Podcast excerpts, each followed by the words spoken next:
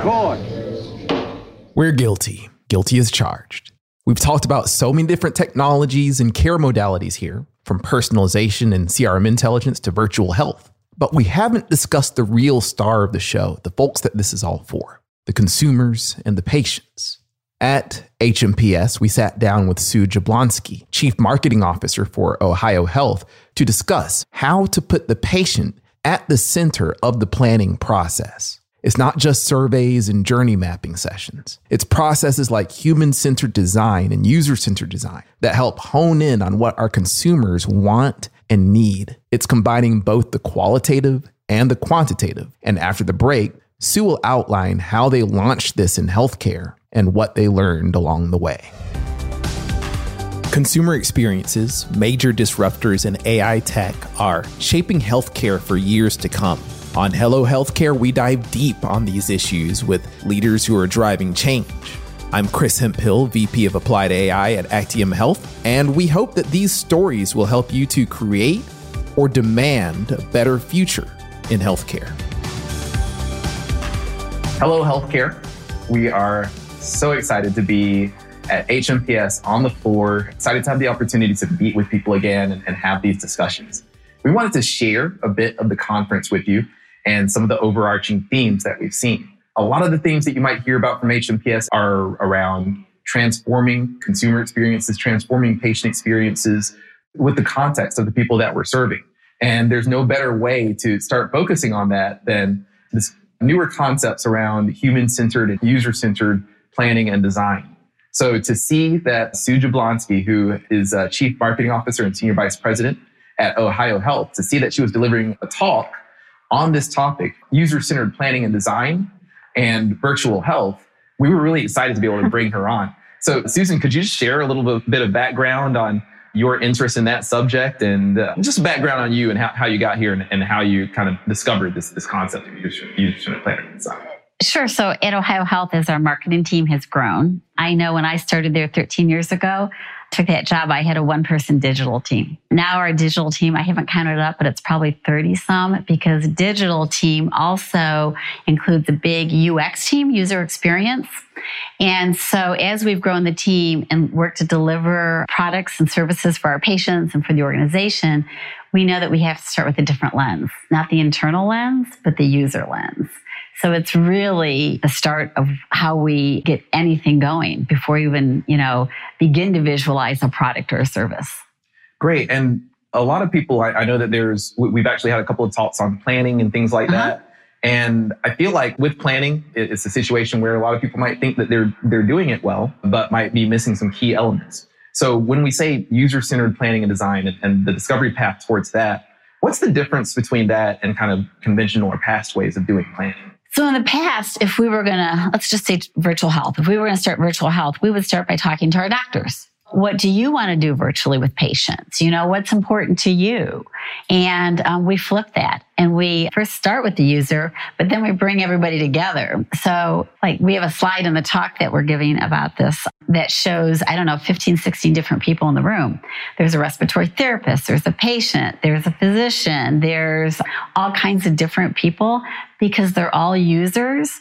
But in healthcare, we have to start with the end user, which is the patient or the consumer. Excellent. So th- that's really exciting. I uh-huh. love hearing about all the people in the room, uh-huh. including the patient who's who's uh-huh. not always in that room. Right. Could you talk about like the discovery of this this process and this idea to to bring everybody together and, and start gathering their context? We're in an age where you know everybody's talking about agile you know, and there's design thinking and all those kind of things. And there's a specialty that's developed, which is user experience. UX is what we call it.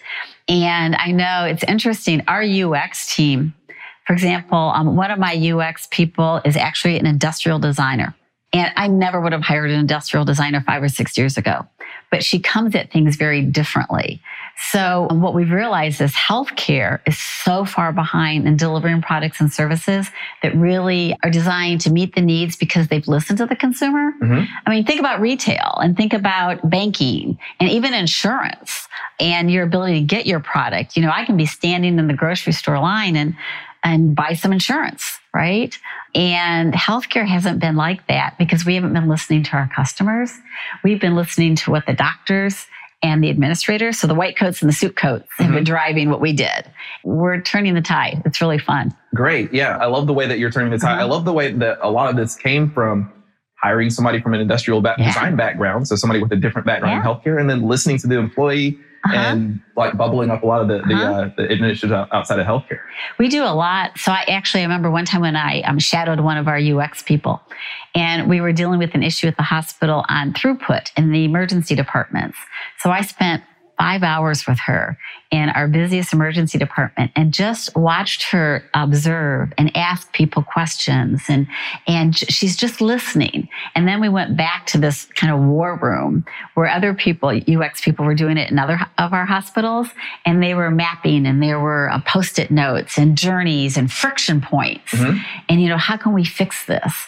And so i just the way they think is differently. And it's really exciting I'd love to zoom in on, on one of these use cases. I I know that you'll be talking about virtual health. right Would that be a good one to zoom in? I, Sure. I'm just kind of like, I like the concept of here's how our listening works and Uh-huh. here's the, the process that we go through in journey mapping. Uh-huh. Could you talk uh, through us through that with the virtual health? Yeah. So with virtual health, I give you the context that we had luckily before COVID, we had been working on virtual health.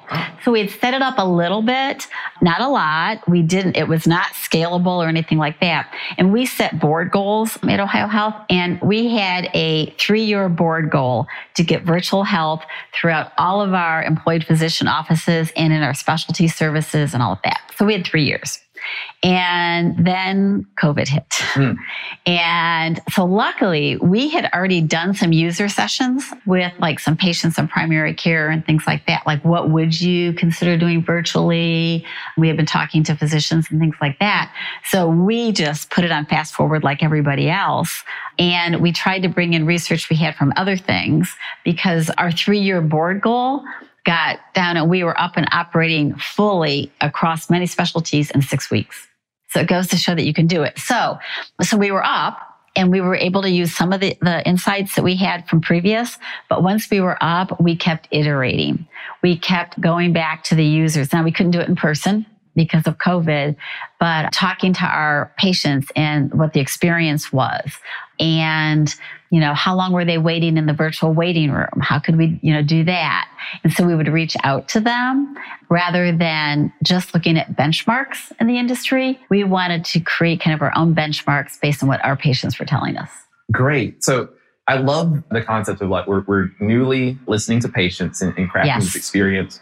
Were there insights that you guys got or tendencies, trends that you saw that you weren't expecting? Oh, geez, there were um, probably many of them because uh, but we were moving so fast. It, so I'll tell you one that's been. It's not really. I guess it is an insight. We wrongly assumed that a lot of our elderly patients would be really hesitant about it Mhm. because it's technology, and they were all over it. They were all over it. And when we dug a little deeper and talked to them, some of the reasons were they still just wanted to be able to connect. So the fact that they could have a connection with their doctor who they trusted, and often we had to work them through sometimes on technical or they had somebody, you know, helping them. So that was really interesting. The other thing was how people were open to the dialogue. So it really be- had really had become a two way street. So if the doctor was if I had a rash or something, right, and you can only get see so much on that. So asking questions Mhm. and ask going deeper, and so the patient ends up getting more involved in the care. They're less passive. Mm. They have to be more engaged when you're trying to connect virtually versus in person. So those are a couple things that come to mind right away. That's a really powerful evolution Mm-hmm. in, in healthcare in general. Like we're coming from long ago when people would be diagnosed from something and not even be privy to the knowledge of what they're being diagnosed to. Now people are participating. Yeah, it's interesting you say that too, because back it was in 2011 when we re- had done a lot of work on our brand promise Mhm. at Ohio Health. And our brand promise is eight simple words that took forever to get to, Good. but is a trusted partner in your best health. And we talked about that partnership and how it's evolved. So my parents did whatever the doctor said. You know, the doctor was king, queen, whatever. My generation on the baby boomer, it was like, oh, I still have some questions. I have a little information. And then the younger ones really want to be engaged. But like when it comes down to it, healthcare is the most personal thing that you have besides your money. Mhm. And so I hope if you're my physician, that although I come in and I've Googled and I know what you want to do, I hope you're a little bit smarter, smarter than me, and we'll ask a few more questions. And so virtual health is allowing that partnership mm-hmm. in a whole different way. And I think that helps to build trust. Fantastic. And yeah, honestly, when you said a trusted partner in your best health, uh-huh. partner was the word that I cued. Yeah, right. Yeah. Right. It's so important. I mean, I just, if I'm going to talk to my doctor, I'm going to share things with my physician that I may not even share with my spouse, right? Mm-hmm. So you've got to have that trust. And I really want it to be a partnership because this is my body. You know, I'm not just a rash on the arm or a sinus infection. I'm a real person. Hello Healthcare is brought to you by Actium Health. Healthcare leaders use Actium CRM intelligence to activate patients and drive meaningful engagement. You can make it simple to identify and predict patient needs by using AI driven next best actions. Learn more at actiumhealth.com. And now back to the show. Here's something that, that comes to question because when like, like, you were talking about the way that healthcare was delivered in the past mm-hmm. versus like how, how we're viewing we're going from dictatorship to partnership there's probably going to be some resistance like even with the insights that you gather did you ever find that there might have been resistance to like some of the data that, that happened and just curious about how like working through layers of organizational resistance yeah so when you're talking about this you're talking about change management right and we have habits and we all have different prejudices so there was prior to COVID a lot of resistance on the physicians side of it.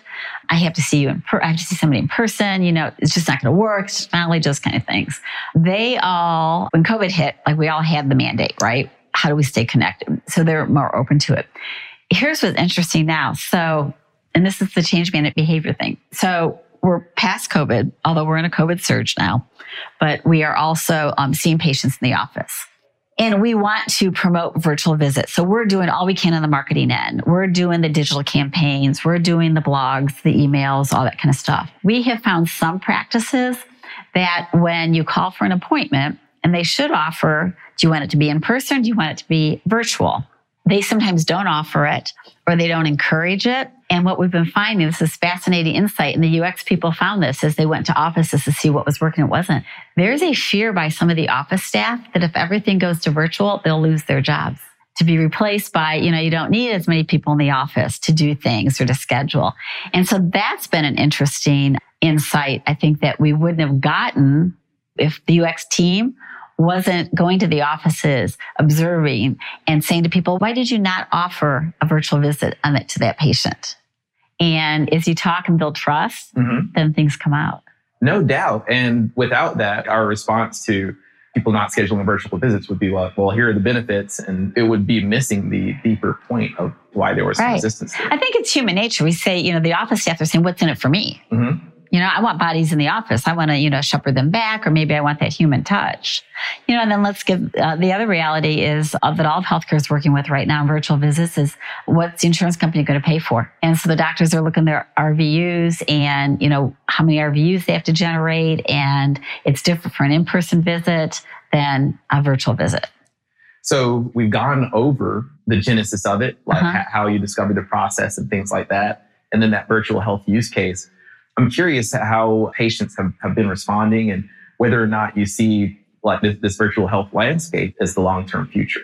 It's absolutely the future. I mean, I think it's even more so. And the challenge too for us as a health system is that our competition used to be down the street, the other two major adult systems in Columbus and every other health system you know, we compete against health systems, but there are disruptors left and right. And they used to be nipping at our heels mm-hmm. and now they're chomping.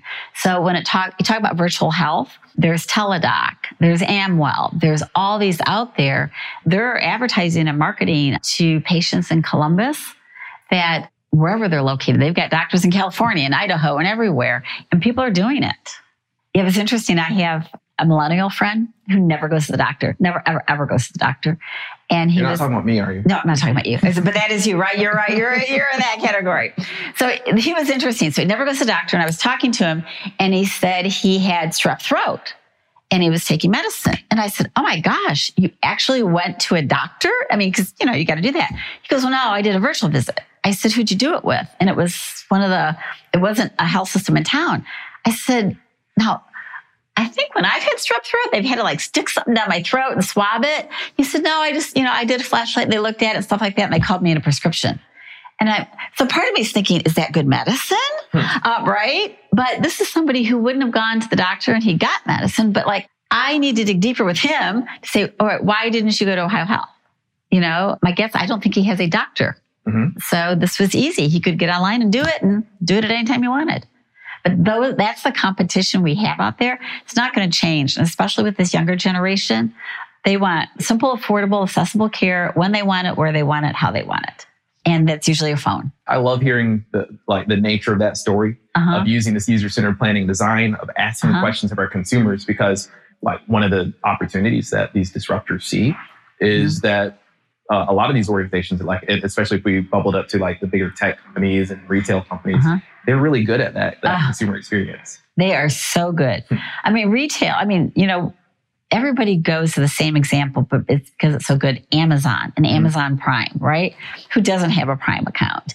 And they're always feeding things up. You know, you like this, you might like that, and so they're listening. And so, but all the technology and the algorithms. So how can we do that if we know that you're a runner and you know you've seen a doctor because you know your knee hurt or something well what else can we not feed up to you necessarily for care mm-hmm. but other services or knowledge you just want knowledge because healthcare is all about building that trust like we talked about a couple minutes ago and so if we can get some stickiness with you but we have to meet you where you are instead of asking you to meet us where right. we are. Well, the picture that you're painting is all about context. Yeah. So the context that you ask for, the context that you yes. observe through data points, it's all of the above with, with mm-hmm. that Amazon type experience. And it's really about observing. So you've got to use your eyes.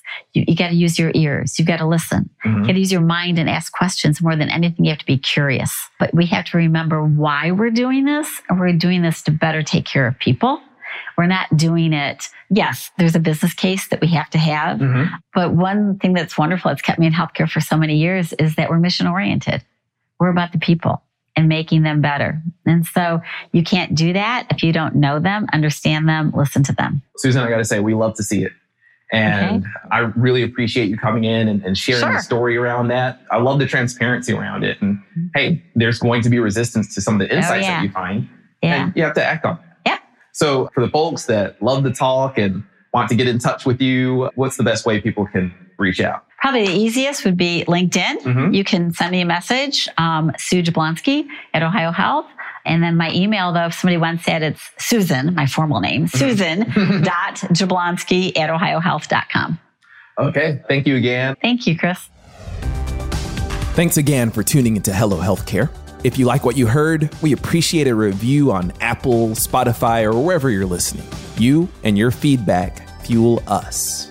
This conversation is brought to you by Actium Health. To get the latest on what these healthcare leaders are saying, subscribe to our newsletter on HelloHealthcare.com or join us for our weekly sessions on LinkedIn. Thanks, and when we see you next time, hello.